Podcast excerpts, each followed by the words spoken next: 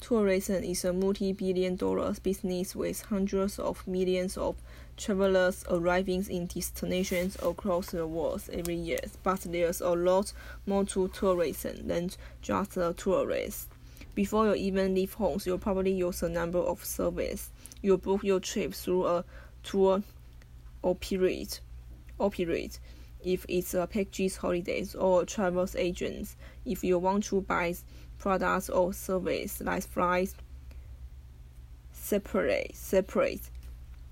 These days, many people book directly online with companies that offers both organized and independent travels. You usually need to purchase airlines, trains, ferries, and coach tickets to your holidays resorts in advance to reserve a seat and get a good price.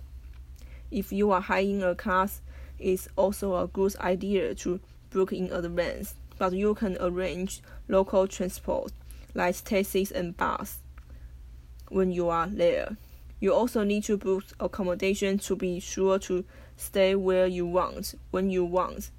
There is a wide range of options for different peoples and pockets from from the luxury hotel to room-size motels, family-run guest house or B&Bs to several curtaining apartments to young hotels. You can decide about hospitalities during your holidays unless your book is with your accommodation. B&B means you get breakfast included in the price of your stay, half board, usually online uh, available at hotel. Means breakfast and dinners are included. Full board means breakfast, lunches, and dinners are included. This approach is common on packages or cruises, or cruise or, or cruise ship holidays to keep the cost down as are all in inclusive leisure activities such as sports, shopping, and live shows.